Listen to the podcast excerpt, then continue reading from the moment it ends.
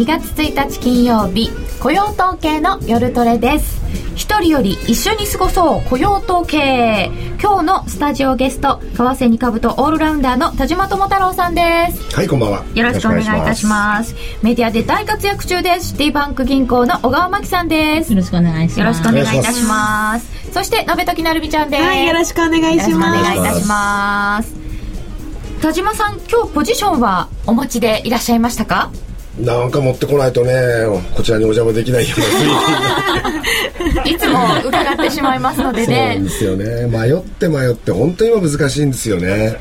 でもまあ単純にあのドル円をロングしてきました、はうん、うん、まあ、もしその結果によって一瞬上に触れればね。はい、はい。まあ、もちろんあの利益確定のオーダーも出してきてますけど。はい。準備万端で。はい。ではその利益確定のチャリーンという音を 待ちながら、はい、えー、今日はピンクな小川さんです。よろしくお願いします。可愛い色で。すいません。え、なんですいません。なんかもう春先取りって感じで素敵ですよね。はい。ありがとうございます。なるみちゃんは今日は。はい、緩やかに今日は緩やかに編んできましたね編んできましたはい、えー、いつも楽しみです、えー、今日は雇用統計日本時間では夜10時半発表ということですのでラジオの放送終了後になってしまいます。それまでは値動きを確認しながら一緒に雇用統計前の気分を味わっていきましょう、えー、ラジオ放送終了後のユーストリームで雇用統計実況中継いたしますので、えー、できればユーストリームの方でもご覧ください。えさてまずは足元のマーケットから伺ってみたいと思いますけれども現在ドル円が92円の12銭13銭というところで1ユーロ125円71銭75銭となっています。え今日も夕方過ぎにまた一段と円安進むような場面もありましたけれどもまあこれ私今手元で1時間足で見てるんですけれど、うん2月1日の今日に変わったところから見ても何ですかねこれ45度以上ありますかね。すごい直線、角度はねでもチャートの描き方によって変わっちゃうけどね。そうそうそうですね。いやでも本当になんか頭の中ですごい急角度になってるんですけど、僕昨日の寝品にね買って寝ようかどうしようかものすごく迷って、えー、うん、でも何かあっちゃいけないと思って朝起きてすごい後悔しましたよ。後悔ですね それは。でもそんなぐらいに一晩で、うん。こんだけ取れちゃいましたかっていうのって久しぶりですよね。うん、ね。動き早いですよね。はい、足元のマーケットどうご覧になってますか小川さん。うんとにかくその、えー、調整がなくて。あのリップがあっても浅いっていう感じなので、うん、なかなかそうそう締めが浅いのであのなかなか変えてない感じはするんですよね。であとその今朝の早朝の値動きなんかにしても91円の50銭のところにオプションのトリガーがあるとかって前からちょっと騒がれてたんですけれども、うんはい、そういうのをつけると、まあ、要はストップロス的な形になってねそのヘッジしてたつもりの人がヘッジが外れちゃうとかいう形でドル要するにドルドル円が上がっていくのにつれて買わなきゃいけない人がこうドルを買わなきゃいけない人がわーっとこう増えてくるような あの格好に今ちょっとなってきてるのかなという感じはしますよね。だからあのもうすでにね91円の50銭あの超えてからはまだそこ割れてないですし。あそうですね、だからそのストップロスオーダーがあってわーっとこう上がったところのその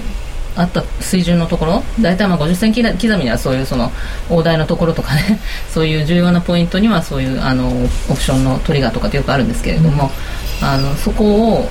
下回らずにそこでもう変えてない人がまた、うん、あの買いで待ってるっていうような状況にちょっとなってる感じには見えますよね。でも、ね、そのオプションの後のストップロス巻き込んでとかいうとスピードも速いですし。そうですね。だから今ね冒頭におっしゃってたそのなんか速い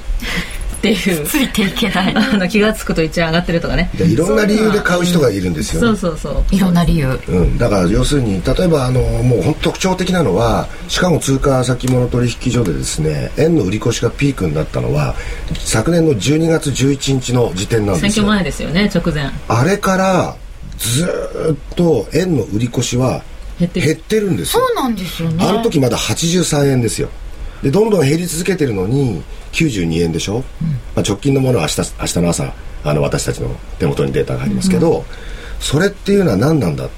でよくよく調べてみますと確かにその売り算はそんなに減ってないんだけど実は投機筋が新規で買い始めてるっていう結果がまず一つあるんですよね、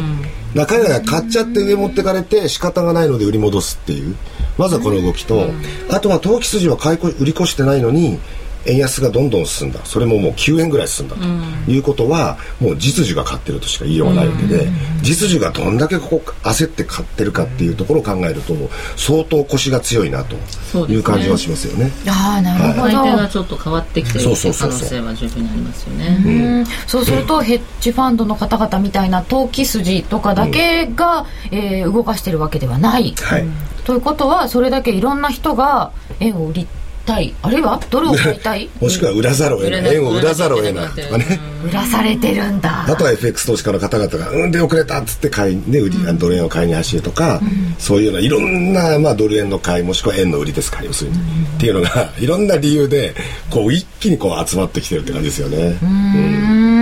いろんな理由、えー、まず各国の理由あると思うんですけれども、あの円安であると同時にドル高っていうふうにも聞くんですけど、はい、アメリカサイドドル高の要因っていうとお母さんどうですか、うん、あのアメリカのですね経済指標が割といいものが多くてですね、うん。うん、でまあ、昨年見ていたよりも思ったよりアメリカの景気が良いという見通しに今なってるんですね、でしてもその2013年度のアメリカの GDP って今まで2%って言ってたのに2.4についこの間引き上げ 見通しをあの情報修正したんですけれどもあのそういった形でねあの想定してたよりもまあ、財政の崖は超えたけれどもやはりその緊縮に多少はなるわけですので引き締まりはあるわけなのでそれで1、3月期あのもうちょっと景気は少し上含む可能性はあるんだけれどもそれにしてもかつて思ってたよりもちょっと強いっていうようなイメージなんですよね。であの1月3日に FOMC 議事録出た時に、はい、あの結局多くの、ね、委員の方が資産をこれ以上どんどん購入し続けることについてはやや懸念を持っていると、はい、でいうことですのであの年年の後半にはね少しその資産をあの買うペースを減らしてくるとかそういう話にちょっと出口の話がちらほら聞こえてきてっていうところであのアメリカの長期金利が上がりやすい環境になってくるんですよね。これまでどんどん緩和って言ってきたところが、はいまあ、経済環境がちょっと良くなってきているのでそんなにジャブジャブばっかりしてたら、副作用も大きいだろう。そう。ちょっと引き締めにかからなきゃ出口？そうですね、うん、まあ、出口を何を出口と呼ぶかっていうところはあるんですけれどもその利上げ自体はねあの失業率が6.5%になるまでは超低金利続けると言ってるのでそれ目標設定してしまった以上は6.5になるまでは多分利上げはしないということになると、まあ、今のペースでね雇用が改善していっても2015年ぐらい利上げが起きできるのは15年ぐらい、はい、ということだと思うんですけれども資産買い入れペースっていうのは少なくともこう緩めてくる可能性は、うん、ここまでほど緩和はしない、まあ、もう一つ大きいのはねなぜ長期金利がアメリカ10年もの10年債利回りが2%乗せしたかっていうと、うん、まあ、出口の問題はもちろんあるんですけど実はですねやっぱり欧州問題っていうものに対する警戒がどんどん今後退していること、うん、実は非常に大きなファクターなんですよ。っていうことはどういうことかっていうとそのアメリカン長期金利がまあ一頃も本当に1.6%、7%、8%なんていうレベルでずっと抑え込まれていた理由っていうのはやっぱり過去の10年債利回りの推移を見てみると、うん、去年の例えば2012年の5月、6月、7月あたりにドーンと落ちてるわけです、うん、もうこの理由は明らかですよね、うん、5月はギリシャの総選挙があった、はい、でもってそれまでの政権与党が敗れた、じゃあ再選挙やりますよ。うんぬんやってるうちに7月の下旬に向けてまあもうギリシャの債権利回りはもとよりスペインもイタリアもどんどんどんどん危険水域に向かっていった、まあ、こういう状況の中で、まあ、俗に言うところの米国債バブルっていうものが起きたと。世界のマネーがもうよりと今比較的安全な、まあ、米国債にどんどんどんどん向かっていっちゃった。逃避していったと。いう中で IMF は長らく言ってたのはそういう事情があったので本来あるべきアメリカの10年債利回りの水準よりも1%ポイント以上下方に抑え込まれてる1%ポイント以上、はい、例えば1.8%を上限とすれば2.8%ぐらいが本来はあるべき水準であると、うん、場合によって1.9から 3%2.9 から3%ぐらいでもどんな不況だ言ってもですね、うん、本来であればそれぐらいの水準にあるべきものがやっぱり欧州の問題において異常なまでにこう抑え込まれていわゆる債券バブルと言われるような状況つまり歪みがあったわけですねその歪みが今一気に解消に向かっているっていう部分はこれはあの本来あるべき水準に向かう過程であってあ2位になったからこれはもう出口が近いとか2位になったらアメリカの景気がよっぽど良くなってるとかっていうことでは必ずしもないし逆に言えば押さえつけたバネがビヨンって戻るような水準っていうのはまだまだもうちょっと上を見た方がよくて。そうするとそれによってドル高円安が進んでるんであればまだまだドル円の上値余地は、えー、十分にあるしそれは決してアメリカが出口に向かわなくてもまあ、れっきとしたもう目に見えてはっきりと分かる景気回復の兆しが見えなくても欧州の問題が危機が後退していることによって戻るべきところには戻る。そんだけ抑えつけられていた分が戻るだけでもまだ余地がある、まあ、同時にあの欧州問題っていうのは世界のマネーを円に投資させましたからね、はいはい、消去法的な円買いとか言われたけど、うん、その円に集まりすぎたお金が、まあ、いい意味でも悪い意味でも円から流出していく過程でもあるわけです、今は。やっぱ欧州問題っていうもののファクターはものすごく大きいですよ。ヨーロッパ結局そのギリシャがどうかなっちゃうんじゃないかスペイン、うん、イタリアに飛び火するんじゃないかっていう、うん、本当に危機的な状況は、うん、えー、出したように見えますけれども、はい、今のヨーロッパの状況ってそんなにでも楽観していいんでしょうか、ちょっと楽観的になりすぎてるかなっていう気が正直するんですけどね、まあ確かにそのドラギプットってね言いますけどそのドラギさんが去年ね4月に何でもやると。はい。ビリーブミ 私は何でもやると。で実際何何もやらなくて済んでるわけですよね。国際ちょっとも勝てないわけだからねだけれどもあのそういうふうにこう中央銀行が本当に何でもやるという姿勢を示したことで市場が安心してると、うん、いうことなんですよね。うんただそのドラギプットがそのこう財政問題を解決そのものをね解決するわけではないですし、はい、あくまでもセーフティーネットっていうね、うん、あのことですよね。債務危機は去ったけど債務問題はまだ厳然とそこにあるわけですし、うん、これであの今ユーロドルなんかどんどん上がってきちゃってますけど、うん、もっともっとユーロドルが水準上がってくるとね、はい、やっぱりあの欧州サイドでもこれはちょっと有識ところがあると、まあ、つまりはだって景気だっていまだにあまり思わしくないのにですね、ユーロの価値だけがどんどん上がってきちゃったら、そうでなくても停滞している景気にますます悪影響を及ぼしかねないわけですよ。で結果的には今はまあ沈静化している欧州の問題南欧の問題にしても債務危機の問題にしても危機じゃなくて問題は残ってるわけだから、債務問題がまた蒸し返されるっていう方向にこれ以上ユーロドルが上がっていく。もしくはユーロ円が上がっていく。ってことになると、やっぱり向かっていきかねない。欧州サイドはちょっとなんか言いたくなるかもしれないですよね。その結局相対的な話で言うと今の金融政策で比較すればあの LTRO のお金が今返ってきてる、うん、あの長期でファイナンスオペってね今まで ECB から銀行が借りたお金がそのみんなちょっと早めに返してる状態になってるわけですよね、うん、だからその ECB の資産が若干減る方向にいっていてで日銀は一方でじゃんじゃん増やす増やす方向で、うん、で FRB もまだ800月々850ずつ買ってるわけですからね、あの長期証券を、はい、という意味でその相対的に見ればユーロが押し上げられやすい環境では、うん、ああの足元はある。目先はね。ただそれがそのずっと進もうあの完全にユーロ問題終わったっていう話には結びつかなきゃない方がいいのかなって個人的には思ってますけどね。うん。えー、ちょっとえー、ツイッターを拝見いたしましょう。忘れた頃にやってくる地震と ユーロ危機あやだ EU 諸国が G20 で何言うかな。あ2月の半ばに G20 があります、えー、こんばんは今帰宅しました。あ遅くまでご苦労様です。ドイツの輸出頼みの欧州経済はユーロ高で回復できるのかね、うん、その通りだと思いますね。ドラギすごいすごいですよね。言っただけなのにあんななっちゃう、うん、そうそう。やっぱり今のあの噂の話で LTRO の3年ものの資金を供給したのにあれから1年経って第1弾がですね、はい、でまあそこそこ返せるようになりましたっていうことは確かに昨日からだから1月30日あ一昨日か。一昨日。からそのまあ返前倒し返済が始まったわけで、うん、これはトピックスとしてはちょっとこう投資家にとっても相場市場にとってもおっていうね分かりやすい、はい、あ始まったんだとあ意外とみんな返せるんだと。じゃあ次はどうかなってこれ毎週金曜日に公表になってじゃあ次はどこの金融機関がいくらぐらい返すか繰り返返済するか。毎週見るんですか、はい、それが一つと第2弾っていうのもあるわけですよ。LTRO には、うん、あそうでした。第2弾は2月の27日から繰り上げ返済可能になる。ってことはその1週間前から、うん、いくつかいくつの金融機関がどれぐらいの規模で返済の予定っていうのが見えてくるんですね。こういう過程をこう踏まえるとそういうこう事実がポーンって明らかになるたんびに確かにおっ意外と金融機関の状況も改善してきてるなとか、うん、あその分だけ小川さんおっしゃったように ECB の負担も軽くなるなっていうトピックでユーロが買われてはいる。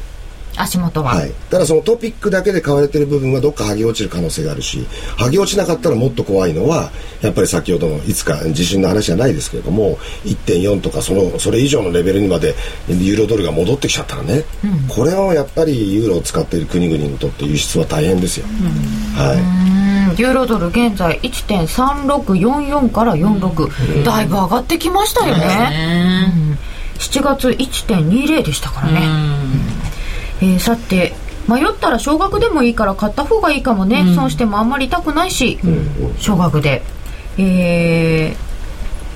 アメリカダウ史上最高値超えるのでは？ダウ強いんですよね、うん、10年債金利も以前よりだいぶ上がってきてるね、うん、バブルを知らない世代には辛い相場。うん。でもいわゆるさっきの債券バブルの話じゃないですけど結局もアメリカの FRB の資産が3兆ドルを超えるレベルなわけでしょ、うん、今も毎月増えてるわけでしょ、うん、これは過去になかったことでその有り余った金が米国債に集中していたところから今例えば株式市場にこうシフトしたりしてるっていう段階で、別に史上最高値をニューヨークダウが取ったって何の不思議もないないし別にそれが指したるねあの喜ばしいことでも実はなくてね。過去最大にばらまいた金がそういう数字をその目の前に私たちの目の当たりにするところにしてるだけで。じゃあ今までと同じように1万4000ドルは1万4000ドルって考えない方がいい、それはまあアメリカの企業も内部留保がいっぱいあってお金余ってしょうがないんだけれども人を雇うわけにもいかないし設備投資するわけにもいかない、うん、じゃあ自社株買いやって自社株買いやって自社株買いやってっつって1株当たりの価値がどんどん濃くなってますから結果それが1株当たりの株価になるとね集まってニューヨークダウ30種っつったら上がっちゃうっていうのは当たり前ですよね。はい。まあ、株価も見ながら最近はあの日経平均も見ながらドル円動いたりしてるっていう話ですよね、そうですね、まあ、どっちが先かっていう問題はあるんですけどね。鶏卵ですか、さっきおっしゃってた通りなんですから、うん、要するに株価と為替っていうのはすごく連動性が強い。日本の株価特に日経金株価が上げたからドル円が上げる、うん、ドル円が上げたから日経金が上がる、うん。鶏と卵みたいな、ね、こういう動きを最近ずっとしてますよね。そうですね、はい、えー、そして今日は雇用統計なのですけれどもこの雇用統計についてはさっき、えー、なんかありましたけど雇用統計今日はどうなのっていう話ですがあんまり注目されてないんですか？結構注目度は高いんですか？どの辺を注目したらいいんでしょうか？小川さん はい。えっ、ー、としまず市場のですねその予想の中心中心値が16万人、あのnon-farm payroll がですね16万人っていうところではい、でシティは若干強気で19万って言ってるんですよね、うん、19万、うん、あの平年よりも温暖であったっていうことがあのプラスに効いているっていうところで1月は普通寒くって雪降ったりなんかするので、うん、建設業者さんがなんか職を失ったりするっていう話でしたっけ？それがないっていうところで、まあ、若干ね強気で見てるっていうところではありますけれどやはりその20万っていうところにね近い数字であればやっぱりドル円にとっては、えー、プラスの要因ということですよね。でこれがその10万割れてきたりとかしますと、まあ、一旦はあのドル円が一旦調整する場面もあるかもしれないですけど、うん、だからといってこれドル安円高に戻っていくって話じゃないと思うんですよね、うん、流れを変えるということではない。ではない、いや問題なのはねこの米あのいわゆる例えば雇用統計の数字が次の FMC もしくはその FRB の政策にどういう影響を与えるかが問題で、そうですね、数字自体がいいか悪いかっていうことの問題では本来はないわけですよね。そうね。うん、だからその今の、うん、FOMC もしくは FRB の政策スタンスっていうのは、まあ、直近で言えばもうあの1月の30 22え1月の下旬に FMC があった通りで、結局まだ緩和的なスタンスっていうものを継続するっていうのは基本の中の基本、そんな中で多少なりいい数字が出たってもしくは悪い数字が出たら元よりなんですけれども、急に高な方向に政策が偏ったり触れたりするってことはないだろうし、あともう一つはやっぱりあの財政の崖の問題が年末年始なんとか回避されたとはいえ先送りされただけだから、だからまだ企業経営者の立場からすればよしこれで問題解決だから人いっぱい雇いましょうってわけにはいかないでしょうないですよね、でこれはやっぱりその3月1日を期限とするところの、まあ、いわゆる歳出強制削減の問題であるとか、もしくはそのいわゆる債務上限の問題も含めてだいぶまあ一頃よりはいい方向に向かっているようですけれどもそういうものを見て企業経営者って次の経営計画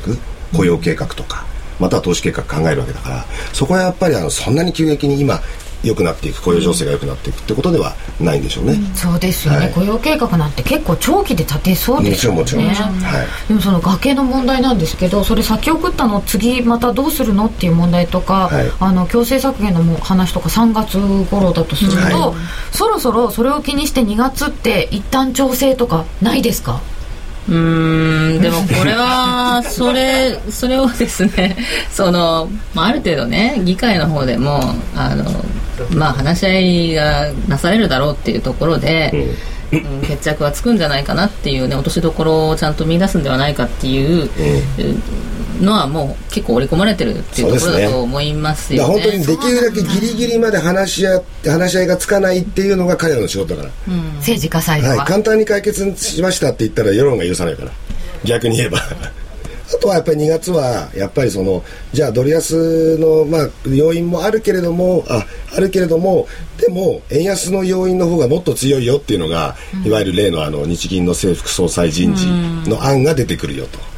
でどんな人が好ましいとか好ましくない、まあ、結果的にはまあだいぶ早い段階で、はい、もうこの人とこの人っていうふうになってくると思うんですけど、うん、その話題に向けて2月はまあ円安要因があって、うん、一つにドル安要因もあるけどどっちが強いかっていう。そうですね、はい、そういう意味ではまあよく言えば横ばいだろうし円安要因の方が勝つ可能性だってありますよね、うん、2月の中旬15日ぐらいって言ってるんですかね。ね、日銀の総裁人事国会に提出されます、はい同じ頃に G20 もありますよね、はいうん。あの円安誘導だとかいう発言がドイツからはありましたけれども 各国の見方的には円安についてはどうなんですか、はい、これは気にしなくていいんですか？全くね。あどうぞどうぞ。あのえーと、今のところはね、はい、そこまでその国際的に円安の流れを止めに入ろうっていうようなほどの話にはなってないのかなっていう印象は受けますよね。でこの間あのダボス会議で、えー、甘利さんがその円安円安というか、まあ、アベノミクス全体についてご説明をされていて、で、えー、それに対してカナダ中銀のカーニーさんとかですね、あの OECD の、えーグリアさんでしたっけ？事務総長の方とか、IMF のあのラガルドさんとかそういったあたりからはあのある程度納得というかねあの理解しているというあのコメントを得ているということでしたのでまあまだねそのドイツはいろいろ言ってますけれどもあのそこまで、えー、問題にはなってないのかなというところだと思います。のでちょっとあの面白いなと思ったのは西村さんってあの内閣のあの副大臣の方がい。らっしゃいますけど、はい、100円問題ないっておっしゃって。でそれからあのついこの間竹中さんがあの IMF、IMF ごめんなさい、あのウォール・ストリート・ジャーナルにその100円問題ないっていうことをあのあの方たちっていうのは基本的にはその為替レートってねあの東京の方が具体的なそのレート水準を言わない方がいいっていうことは100も承知分かっているはずなんですよね。あれは失言ということではなくてあのむしろそのその辺までだったら別にその95とか100とかいろいろポコポコ数字が出てきてますけれどもそのそんなに問題ないっていうことなんではないかなっていうね深読みすればですよ。深読みすれば あのそういう可能性もなきにしもあらずかなっていうね。っていうのはあえてそういう数字を出してねあの海外を怒らせたり煽ったりする必要はないわけでも90円来た段階で、アメリカのビッグ3とかブーブー言ってるわけですから今のシャレじゃないですけど。ビッグ3ですからね自動車ですから。そうそう。ブーブーあのいそブーブー言いますわな。文句を言い始めているわけで。でそういうところにねそのアメリカについてはまだ何も言っていない。当局は何も言って何も言ってない。というのは、金融政策の結果としての円安であれば、うん、アメリカは今までそれでドル安になってきたわけで人に対しても言える立場ではないということですね、うん、そうですよ、ね、今回の日銀の決定見たってどこが円安誘導ですかってそんな立派な決定しましたかって、まあ、もちろん大目標としての2%物価上昇率を一つのね、目標として掲げ、やっていきますよって意気込みだけは見せましたけれども、具体的にじゃあいわゆるその資産購入買い入れの規模はどれぐらいにしますかって思っていた以上に少ない。その程度。ほとんどないっていうね。まあ、そういう状況だってことはもう皆さんご案内の通りで、まあ一言で言っちゃえば踏み込み不足だったわけですけど、うん、逆にここで海外の批判が少しこう高まってくるような状況があって、うん、あ踏み込み不足でよかったなっていうのか、もしくはそういう批判がこう少し盛り上がってきたのであえて踏み込まなかったのか、うん、どっちなのかなっていうふうに考えますね。それぐらい全く踏み込んでない。うん、ああそうなんですね。だからあのはっきり言って誘導のそしりを受ける覚えは全くないと、うん、もっと言うと、はっきり言ってアベノミクス、いわゆる、まあ、デフレ克服円高是正っていうことは一つの、まあ、キャッチフレーズでありますけども、それ以前にずっと以前に、円安のその相場っていうのは始まってたし、そうなんですよね。そこには構造的な日本の問題ってあるっていうことは事実なわけだから、あとはもう一つは円円に対してのバブル米国債に対してのバブル先ほど申し上げた、ぎゅーっと押し付けた分の戻りがもうそれがちょっと戻ってきたに過ぎないっていうことを、まあ、まともに考えればですね、とてもあの今のこの90円レベルのところで誰かが誘導してる日本の政府が誘導してるなんて言える状況じゃないですよ。そうですよね、はい、それまで散々誘導しようと思っても誘導なんかできませんでしたもんね、はい、相場ですもんね。ね、えー、さてツイッターで頂いておりますが、えー、小川さん OG ドル弱いですね。そうですね、うんあのオーストラリアのあの景気自体はねちょっと弱いんですよね、実を言うと、今まで一人勝ちだった。の、うん、2月の5日にももう理事会ありますけど利下げする可能性もあったり2月3月連続でやる可能性もあるっていうようなね利下げをねする可能性があるっていうようなところもあって。で今週昨日かな？出たあの CPI についてもあの予想よりも弱かったので。あそうでしたね。というところで、えー、もしかすると金融緩和の方向というその金利先安感っていうところがですねやっぱり OG の重し重し重しにはなっていると。ただ、うん、OG 円がどんどん上がってしまいますのでその円安でね、えー、だからそれはもう円安っていうストーリーで、うん、OG 高円安っていうところでいいと思うんですけれども、うん、ただその対米ドルではあんまりパッとしない動きっていうことですよね今は。オジドルもだからやっぱり一頃去年の秋口ぐらいから、まあ、ある意味戻りが非常に強かったわけで、うん、ある意味なんていうんですか実力以上に戻っちゃったようなところがあって、うん、そのまあ埋め合わせっていうところは今あると思いますよ、うん、相当やっぱり勢いを持ってあの1.06ドルまで向かっていた段階でやっぱその辺は結構今の段階ファンダメンタルズを反映すれば限界でしょ行ったら戻るみたいなところがあるわけですね、はい、去年は5ドル買われました、うん。でも本当になんかリスクオンって言ったら5ドル買ってたのになと思ってそうですね、そこはまあちょっと雰囲気が変わってきたところではありますよね、まして今の今オーストラリアの経済考えたらやっぱり5ドル高は結構痛いですよ、うん、まだそんなに力強い回復してきてないわけだから。あ、はい、そうなんですね、うん。ユーロドル利確しました。でも5ドルドル損切られました、うん、日八は調整相場になることが多いけど果たしてあ2月8月。今年のボードメンバーもハト派ハト寄りですからね。なんかハト派ばっかりだみたいなこと言ってましたよね、えー、ADP はめちゃ強かったですね。あそうですよね。ADP 雇用報告は強い数字が出ておりました。でも新規失業保険申請件数はちょっと悪かったんですか、うん、今企業では円安対策してます、うん、ああ今度円が下がったら下がったで困るところもあるっていうのはありますね、うん、昨年の上昇相場の終わりは王子が崩れたところから始まったね、うん、今ユーロ円とドル円が主役ですね。やっぱりあの円絡みにとても世界的に注目が集まってそうですね、そう。あの結局上げ幅的にはユーロ円の方があの、こう結構力強いですよね、はい。でドル円もまあ上がってるし全体的にまあ円安の流れということで、うん、まあ、円には国際的に注目は集まってます、ね、まあ、こんだけユーロドルが戻ってきてるんですから、うん、円よりもドルが強くてドルよりユーロが強いわけだから一番いいのはユーロ円。そういう話でしょ、うん、オージーの場合は本当はそうだったんだけどやっぱりさっき申し上げたように一旦お休みが今入ってるので、うん、オージー円よりはユーロ円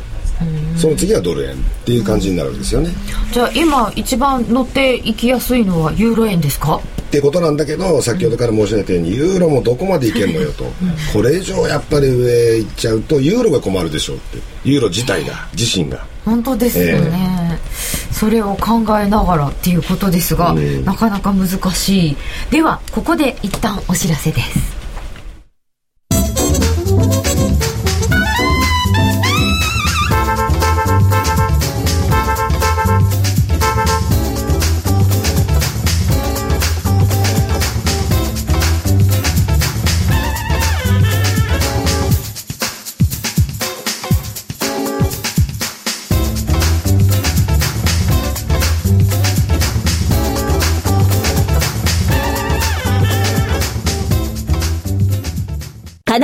の90日で仕上げる TOEIC テストステップバイステップコーチングの CD が完成しました。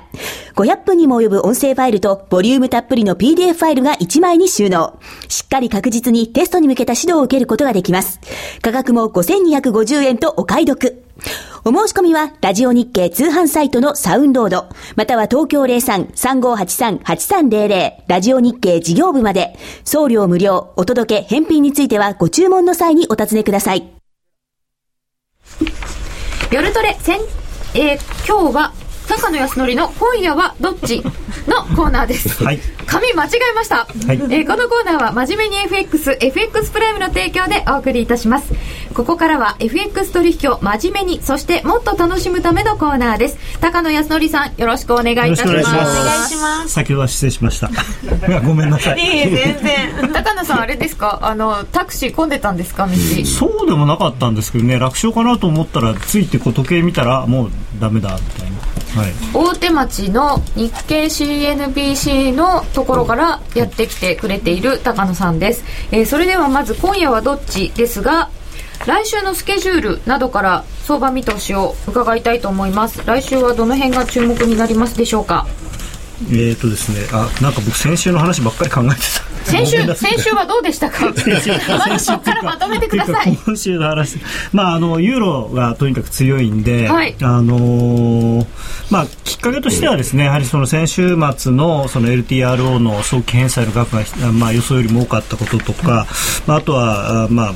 iPhone の数字が良かったこと、まあ、その辺だと思うんですけれども、あのなんとなくその、まあ、今更となんですけれどもその、まあ、金融緩和合戦みたいなことになっているので,、で日本は今の絶賛躍進中なので、まああの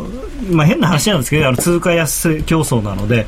でアメリカはアメリカで、まあ、あのコンスタントに頑張っていると。でヨーロッパがこれ実はその LTRO の早期返済額が予想より多かったっていうのは2つの側面があって1つは、えー、ヨーロッパの、まあ、一部のですけれども金融機関の資金繰りが非常に、まあ、良くなってきている、まあ、このポジティブな面。それともう1つはあのー、ECB がお金を出しているのが戻ってきてしまうわけなんでこれなんていうのかな。逆に言うとその金融引き締めの方向の話なんですね。バランスシートがちっちゃくなる、はい、だから緩和をどんどんどんどん本当はしなきゃいけないしいけなくはないんですけど、えー、一応今しなきゃいけないことになっているのがそれが緩和じゃない方に動いちゃうので、うん、それで悪い意味でその通貨安戦争に負けてそのユーロが上がってるっていうそういう2つの面が多分あると思うんですね。でもうすでにフランスとかあのドイツの企業、まあ、産業界からはかなり悲鳴が上がってきてるんですけれどもあユーロが高いっていう、うん、そうですね、まあ、特にあの大円でこれだけユーロ高が進んでしまうと自動車業界なんか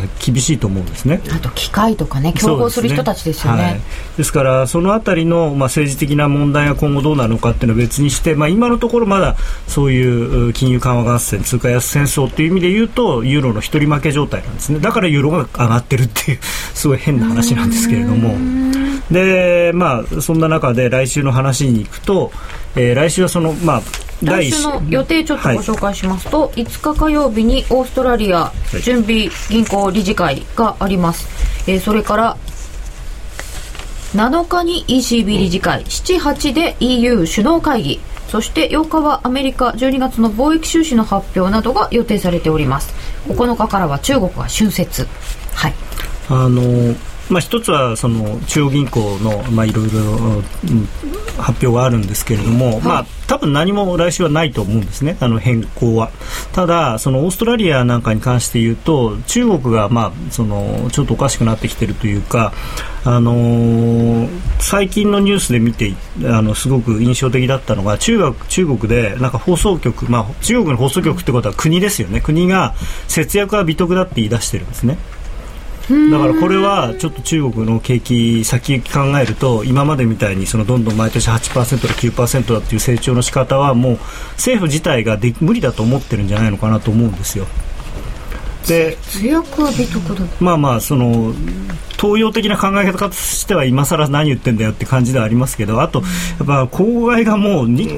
まあ、私も行ったわけじゃないんでテレビで見る限りですけどあれもうどうにもならない状況なんじゃないかなと思うんですよね。あの北京とか確かにテレビで見ると先見えませんよね、本当に、あれでその今後、なんていうんですかね、経済的にももちろんシュリンクするでしょうし、その健康問題とかにならないのかなと思って、で何億人の人がもしかしたら病気にな公害病になっちゃうかもしれないわけじゃないですか。ね、大変です、ね、大変なことなんですよ、だからそういうのもあって、ちょっと、まあ、お金使おうっていう雰囲気じゃなくなるのかなと思うんですよね。うそう考えると、まあ、そのオーストラリアの利下げ観測っていうのがまた出てきたりするので、そうなると、まあ、オージーは下が大きく下がるとは思わないですけれども、ちょっと今までみたいなペースでは変われないのかなと、まあ、節目100円も近くまで来てますし、はい、そういう意味ではちょっと買いにくいのかなと思います。うそうすると今夜はどっちこれから取引しようと思っている方にはどの辺がおすすめですか？今夜はどっちということでいうとユーロ円買いましょうと。もうあのただあの数字の前後はやめましょうと。雇用統計の前後は、はい、で数字多少悪くて下がっても、はい、まあ、あの多分ユーロ円はあの下で拾う分には大丈夫だと思います。高野さんからユーロ円買いましょうって言われる。気持ち悪いですよ。自分で言ってて背中がなんか なんかもぞもぞっとしますけど。なんか少しずつ買い買いって言い始めて、ええー、って皆さん言ってたんですけどここまで堂々と今日買いましょうっておっしゃった瞬間はもうすぐ1年になりますけど初めて聞きました。そうかな。なんかねちょっとずつ伺ってはいるんですよ、はい、でもまだ慣れないっていうね、いや慣れた頃にはもう終わりですよ。そうですね、う。ん、はい。そうですか。ユーロ円買いですか。えー、ドル円っていうのはどうですか？ドル円はまだ上がると思うんですけれども、あのー、効率が悪いというかユーロの方が全然早いと思いますね。ユーロ円の方がユーロ要因と円要因があるそうですね、あのドル円に関してはちょっとこの92円台半ばっていうのは個人的にはちょっと一旦いいところかなっていう、まあ、短期的にですけれどね。ただチャート的にはやはりもう94円とか95円ぐらいまであると思うんですけれどももうちょっと時間かかるんじゃないかなと。むしろユーロ円の130円なんていうのはもしかしたらあの来週あるかもしれない。ユーロ円は節目としては132円ぐらいまでもうないんで何にも。あ節目がないんですか、うん、今のところ。ないですねもうね。ああえー、これユーロ円現在125円の70銭台なんですけどそうすると130円ぐらいまでは節目がない、う。んそうですね。ちょうど半値戻しのところですね。そうです。が132円台なんで、うん、その辺まで、うん、どんどんなんか大きくしてって今ようやく月足にしてこう、この辺のところ。月足にしないともう何も出てこないです。2008年の7月の高値ですよ。169円の94銭とかいうところから、はい、まあ、あの去年の7月つけた安値まで。94円の、はい、そこからの半値戻したからもうすごいですよまだ、すごい。132円っていう数字は。でもそうするとやっぱりどうしてもこの94円つけてから、うん、えー、これが7月ですよね。ここんなに長く下げてきたのに半分戻すのが早くないですか、うん、ピッチが。早いんですよ。早いです。早いんですけど、はい、まあ、ただ意外と、あのー、こんなにピッチが速い割には変えてないですよね。ポジション的に。変えてないの話になってしまいますね、まあ、ただそのこれ不思議な、まあ、チャートが相場が上がってるっていうとけいいことの、まあ、イメージ的にはいいことじゃないですか、うん、ただ今はその金融緩和合戦通貨安戦争中に上がってるってことは逆に言うとユーロは負けてるわけですよこれ、うん、負けなんだ。だから早いんですよ。ね、うん、あ負けの方が早いんですね。負けの方が早いんですよ。負けるのは早い、えーまあ、自国通貨が上がることが負けるっていうのは僕は嫌なんですけどね。本当は変ですよね。変ですよ。もちろん。だから、うんそのうちあの今、円安で皆さん喜んでますけどあの喜んでちゃいけないんじゃないかなっていうのが多分分かってくると思うんですけど、まあ、今ぐらいで止まってればいいですけどね。130円ね、はい、えー、高野さんにもお話を伺いました。高野康則の今夜はどっち？このコーナーは真面目に FXFX プライムの提供でお送りいたしましたスプレッドは狭い方が良いけれどそれだけで勝てていますか？必要なのは投資力。FX プライムなら質の高いマーケット情報やセミナーが盛りだくさん。さらにいろいろな取引ツールも無料でご提供。しかも FX プライムは約定力100%でスリッページもなしなので実質スプレッドは見た目以上に低水準。だから FX を取引するならお客様の FX 力が着実に身につく。真面目に FX、FX プライムで。FX プライム株式会社は関東財務局長金賞第259号の金融商品取引業者です。FX プライムで取り扱う商品は価格の変動等により投資額以上の損失が発生することがあります。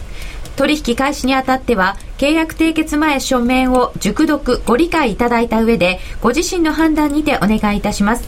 詳しくは契約締結前交付書面等をよくお読みお読みください。さてそれでは今日は高野さんのタクシーの事情によりまして先行配信部分が行えませんでしたので その部分をここで行っていきたいと思います。はい、はい、なるみちゃん、どうぞ。はいこちらですね、リスナーの皆様からトレードに関する疑問、質問を募集して、高野さんに解説いただくというものですね。では、早速、質問を紹介していきたいと思います。はい。ラジオネーム、ユーロ買いしてもいいですか？さんからです。はい。もう質問の内容が完全にユーロじゃないかって、もう思ってしまうんですが、ここのところ、ユーロ高の背景について改めて解説していただけますか？ユーロドルのチャート上の節目なども合わせて教えてください。とのことです。高野さんお願いします。すみません。さっき喋っちゃいました、ね、結構喋りましたね。さっき喋っちゃいました、ね、さっきお話ししてくださってましたけど、はい、その辺が注目ポイントになってるってことでしょうね、うん。うん、ちょうど皆さん気になるところでしたよね、はい、やっぱり。まああの産業界からさっき言ったようにドイツとかフランスはそろそろいい加減にしてくれっていう感じになってるんですけれども、うん、一応出てくる数字とかが悪くないんですね、でまあ、ユーロドルっていう意味で言うとその、まあ、アメリカはずっとその緩和を続けてる。でドル安が続いて。で、まあ、一方でユーロはそのさっき言ったようにあのむしろ出したお金が戻ってきちゃうという、まあ、これ非常事態というか あの結構2年前倒しってびっくりでした、ね、そうですね。で本来はあの第3弾はいつやるんだみたいな話を去年ちょっと前までしてたのにそれがもういいよ返すよっていう話になってきちゃってるんで、まあ、それだけマーケットが安定してきたということで、まあ、ヨーロッパはいいんじゃないかっていうことと逆にその、まあ、金利が、まあ、セミコアの国の金利とか上がってきてるんで。そうなんですよね、うん、あのこんなにユーロ強いんですけど、うん、先ほどもねあと宇多田さんからスペイン株下がってますよっていただいてて、まあ、スペインとかはねもう、あのヨーロッユーロにあんまりもう関係なくなっちゃってるんですよ。あのちょっとスペインは特殊だっていう感じになってるんであのスペインがダメになっても別にユーロ全体はダメにならないでしょっていう。まあそれは僕は勘違いだと思いますけど今のムードとしてそういうムードになっててそっちで悪いニュース出てきてもあんまり反応してないんですね。で後で多分痛い目に遭うんですけど。うん。あんまり反応がない、うん、あのそうですね。であとはあの足元は LTRO のお金はあの戻ってきているんですけれどもその欧州全体で見るとやっぱりユーロ圏はねその景気が非常に良くはない悪いですよね、のであの ECB も今後利下げする可能性もまだあの十分あると思うんですよね。0.75の中心レートを2回ぐらい下げるっていう、うん、あの可能性もいやこれはもう ECB を動かざるを得ないでしょという時になると、やっぱり今金利ね足元上がってきちゃってるからそういう動きになってるんですけれども、また下がっていくとユーロが反落っていう可能性は十分にあると思うし、あのスペインだけじゃなくてねキプロスの問題とかもまだ全然片付いてないしキプロス、やっぱり不安要因はね掘り起こせばたくさんあるんですけど今ちょっとそれがに負担されちゃってるような状態でみんなちょっと楽観的に今なってるのでこのままいくとあの割とねいいムードがしばらく続くとでドラギプットの話もあったんですけどドイツが今年の9月に総選挙があってで、ね、それまではあまりそのギリシャ離脱とかそういうことを起こしたくないっていうのがあって、うん、あの突然去年の年末ぐらいからこう柔軟な対応にこう あの雰囲気が変わってきちゃったんですよね。なのであのただ国民からねその税金をこれ以上外に使うなっていうような動きになればドイツだっていつまでもね柔軟な対応ではいられなくなる可能性もあるわけですしやっぱりまだまだあの不安要因はあると思うんですよね、ユーロ圏まあ、あと2月にそのイタリアの選挙があるので結構これイタリアどう転んでもなんかあんまりいい話にはならないのかなと思うんです。そのすごくひどひどひどい話にはならないと思うんですけれども、うん、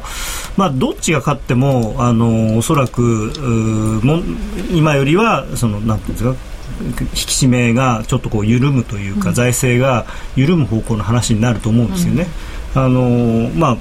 要するに元共産党が勝つのかそれとも またまたあの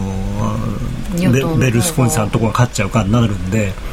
だからちょっと残念ながらあのモンティさんの一派は勝てる目が多分ないので。うん。やっぱり民衆からすると緊縮財政って嫌なんですよね。まあそりゃそうですね。だって日本だってそうじゃないですか。今みんな喜んでるのは200兆円とかっていう数字で喜んでるわけじゃないですか。そうなんです、ね、だからこれだけ景気が停滞してるのに緊縮財政のやったら絶対に立ち直らないですよただ、まあ、一時的にその債務危機があまりにも深刻だったから緊縮でいきますっていうのはこれは正しかったけれどもじゃあこれから今低迷しているものを立て直していくにはって言ったらもちろん今先ほどできて ECB がまずもう一歩動かなきゃいけないっていうこととやっぱり緊縮を少し緩めないと結局最終的にその債務の問題が解決できない方向に逆に向かっちゃうと思うんですね。入らないですよね、うん、日本は逆のことやってるでしょ？厳しいのにもう世界一の借金変えてるけどでもとりあえず目先まずは景気を良くするんだと言って、うん、とりあえず財政に打って出ると、うん、これが正しいと思いますけどね本来は。そういういろんな問題を抱えつつのユーロ高、えー、先ほど130円っていう値段が出てきました。そうですね。あとユーロドルに関しては、まあ、あの1.38っていうのはもしかしたら1回止まるとこかなと思います、ユーロドル1.38、はい、61.8%戻しね、さっきのは半値で今度は61.8%戻し、まあ、あと7月去年の7月の1.20台からの上げのこうなんていうんですか、まあ、計算値的に言うとターゲット1.38ぐらいなんですよね。でまあ、そこ抜けちゃうと今度あのもっと長長期のあのトレンドラインが1.41から1.42近くにあるので、まあ、その辺まであるのかもしれないですけれども、えー、現在1.36はい、あんまり上がると本当にあの良くないと思いますけどね。えー、先ほどじゃあショート損切りした方がいいですかね？っていただいてましたよ。えー、っとですね、あの、まあ、どのぐらいのコストでどのぐらいの、その、わか、わからないんですけれども、基本的に私は、えー、捕まってるポジションはさっさと切れというふうに言われて育って、まあ、そうやって生き残ってきたので、あの自分が上がると思って買って下がったらもうやめた方がいいし下がると思って売ってるのに上がってるんだったらやめた方がいい。えー、ユーロについてのご質問に答えていただきました。高野康成さんありがとうございました。ありがとうございました。皆さんも番組ブログに応募フォームがありますのでどしどしお寄せください。ニュースや経済指標の見方からテクニカル分析の解釈実際のトレード手法についてなどえファンダテクニカル問わずに FX の疑問を解消して勝ちトレードにつなげましょう。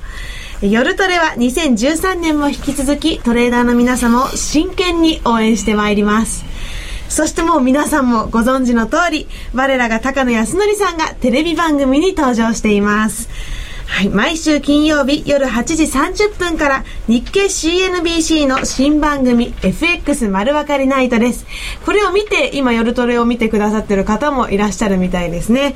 え2013年はえ金曜日夜は夜トレと FX 丸分かりナイトの強力なタッグでお送りします。しかもですね、丸分かりナイト。はい。再放送が始まったんですって。25時20分から再放送になるそうです、うん、すごい。見てください。どうしてもそこで、ね、見遅れちゃった方でも、はい、なんとかこう追いつけますからねそういうのを見ていけば、うん、はい。ということでよろしくお願いします。名機と呼ばれるあのロングセラーラジオソニーの EX5 が装いも新たに再登場。高級感あふれる大型ボディに大音量スピーカーを搭載 AM、FM も受信可能です。卓上型ラジオ EX5 Mark2 AC アダプター付きで税込1万8000円。お申し込みお問い合わせは03-3583-8300 3583-8300ラジオ日経事業部まで。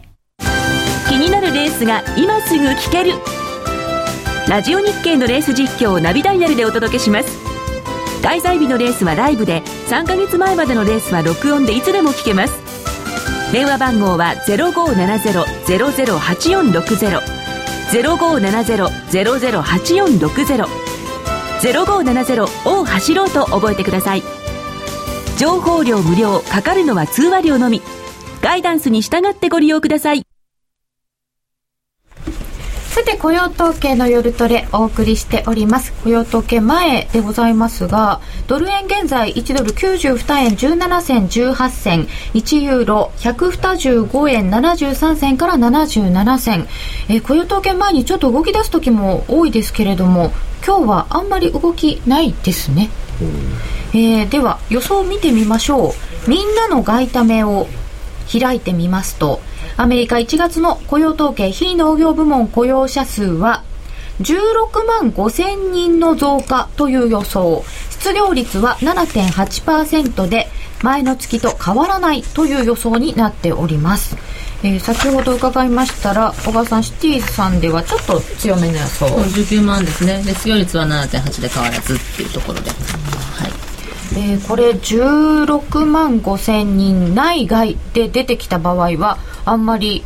一時的な反応もなさそうですか？うんそうですね。まあ1 5 6万っていうところであればあんまり動きないのかなっていう20万にあの近づくところかどうかかあるいは10万割れてくるかっていうところでちょっと動きに分かれ目が出てくるのかなと思いますけど。10万割れっていうとちょっと少ないなっていう感じ今回やっぱりあの少し強めで見てますかね？予想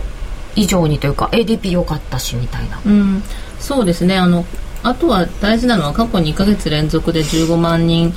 程度の雇用の伸びはあったわけなので15万人超えてるのかな、うん、あのですので今回もこそこ超えてくるかどうかっていうのが一つの、まあ、注目ラインにはなってくるのかなと思いますけどね。うん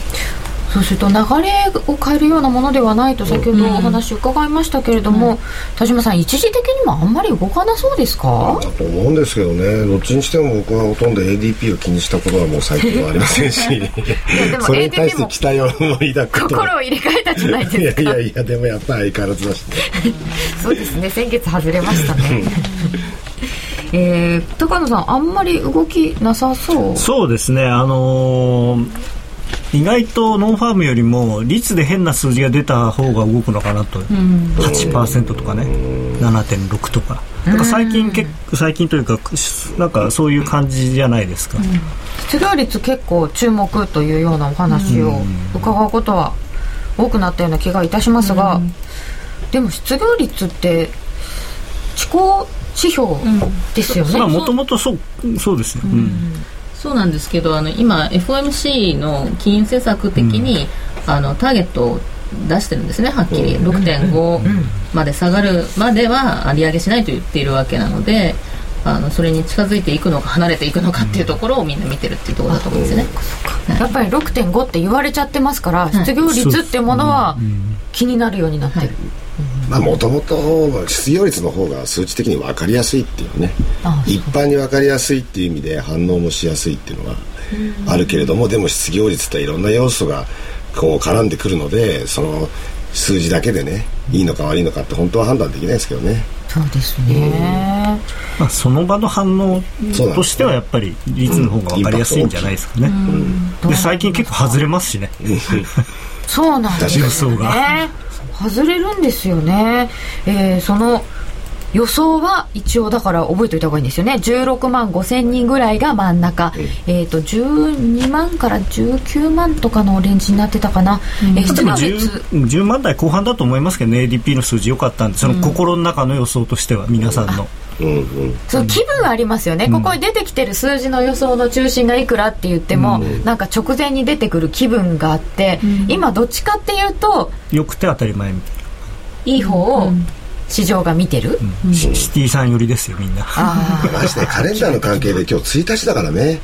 ISM も出てないし参考データが少ないっていうのがあるんですよね。そうですね。あ、そうかそうか。そうですね。なかなか珍しいですよ。1日の雇用統計そうですよね。えっ、と何でしたっけ？12日の週が調査週でそこから3個目の金曜日、うん、1週目の金曜日じゃないんですよね、雇用統計ってね。でなので今回の場合は12日が土曜日だったし1月が31日まであるからこんな1日なんで早い時に。ISM がこの後出るのと新規失業権も前回の分っていうのはどうも季節調整がうまくいかなかったとか言われていて、はい、果たして本当に改善してるのかっていう部分があるんですよね、えー、参考データがあまりにもあやふやなんでそのじゃあどれを取ってってじゃあ ADP が19だからまあ16ぐらいってそういうレベルになっちゃうで結構その先月先々月があのハリケーンどこ行ったっていう感じの数字だったんで、意外とそれが今更出てきたりするかもしれないなんていう。意外と、うん、結局そのハリケーン直後はなんだかんだでその復興需要じゃないですけど、うん、そういうのでもしかしたらかさ上げされてたかもしれないんですよね。でそれが2か月経ってもしかしたら逆に落ち着いちゃってるのかもしれないし。えーと、あと先ほどご質問でいただいてたんですけどクリスマスの小売りの増えてた分の反動減とかはないんですかねっていうお話がありましたが年末って人取るんですよね。一時雇用、うん、そうですね。はいそれが剥げたりとかはしないですかねというお話まあまあそういうのも一応予想に入ってるんだと思うんですよ、うん、あそうか。私は予想してないんで。分かんないですけど。で、えーと、コンファレンスボードの1月分の消費者調査によると内訳で労働市場に対して職が豊富と答えた人の割合は8.6%前の月から2.2ポイント低下。職を得にくいという人も増えていたそうです、でも十何万人ぐらい増加っていうと緩やかな回復方そうですね。はい、うん、そうですね。だ車が増えるか増えないかの大前提の条件が変わってないわけですから、うん、大条件が変わってないのに急に増えたらおかしいし、うん、大大条件っていうのは経済の基礎的な条件、まあはい、要するに経営者が雇いたいと思える条件か状況かどうかってこと。とにかくもうやっぱり強制歳出削減の問題をクリアしないと、うん、そうそう少々きつい中身であっても規模であっても着地してもらわないと動けないですよ経営者は。そうですよね、ということはどういう結果でも、まあ、多少はやっぱり、マイナスの面があるんでしょうけど、はい、決着してくれないことにはその決着の中身においてまあ多かれ少なかれですけれどもそれによってじゃあどれぐらい人を増やすかとか、うん、どれぐらい投資するかってことを考えるべきでしょうしね。なるほど、はい。まあ、あとやっぱりあのこの間の消費者信頼監視数なんか見てて思ったのは、はい、あのまあ、なぜかそういう報道があまりなかったんですけど僕この番組でも言ったと思うんですけどあの給与減税の縮小というか、うん、それがなくなって実質増税になってるっていうのは大きいんだと思うんですよ、消費者の心理は、はい。うん。うん、その辺これからもちょっと効くかもしれないですよね、そうですね、ね、あの中期的にそういうのは効いてくるかもしれない。そうですね。だから本当にもうとんでもなく切り立った崖転げ落ちるよりはましだっていう、そのマインドはあるけれども、でもちょっと心配ってありますよね。ね崖まで心配してたので、少しはいいかな。そうそうだいぶましってなる、まあ、階階段にはなってますけど、まあ、でその先まだ分かんないですからね。いや先送りしただけなんで。なんていうこともありながら、えー、ドル円現在は92円20銭21銭1ユーロは125円76銭80銭、えー、今のところは、えー、ドル高円安ユーロ高円安基調の範囲内と言ってよろしいかと思います、えー、アメリカの雇用統計発表まもなくとなります。1月分非農業部門の雇用者数今のところの予想の中央は16万5000人の増加ぐらい。そして失業率は7.8%という予想になっております、えー、ツイッターでもいただきましたけれども予想してもねさて結果を待ちましょうか。予想してもね当たらないんですよね。そろそろ準備しようっていただいてます。はあ皆さんポジション取られるんでしょうかね、まあ、予想自体はねしても本当しょうがないんですよ、うん、ただそのどっちに外れた時の方がその動きやすいのかっていうのは考えておいた方がいいですよね、うん、そうですね。あとその数字でこういう反応するのかっていうのも後で楽しみですよね。うんそね、その辺も見たいと思います。ラジオをお聞きの皆様とはここでお別れれになってしまいます。この用統計の発表よろしければユーストリームでご覧ください。それではラジオの前の皆様とはお別れです。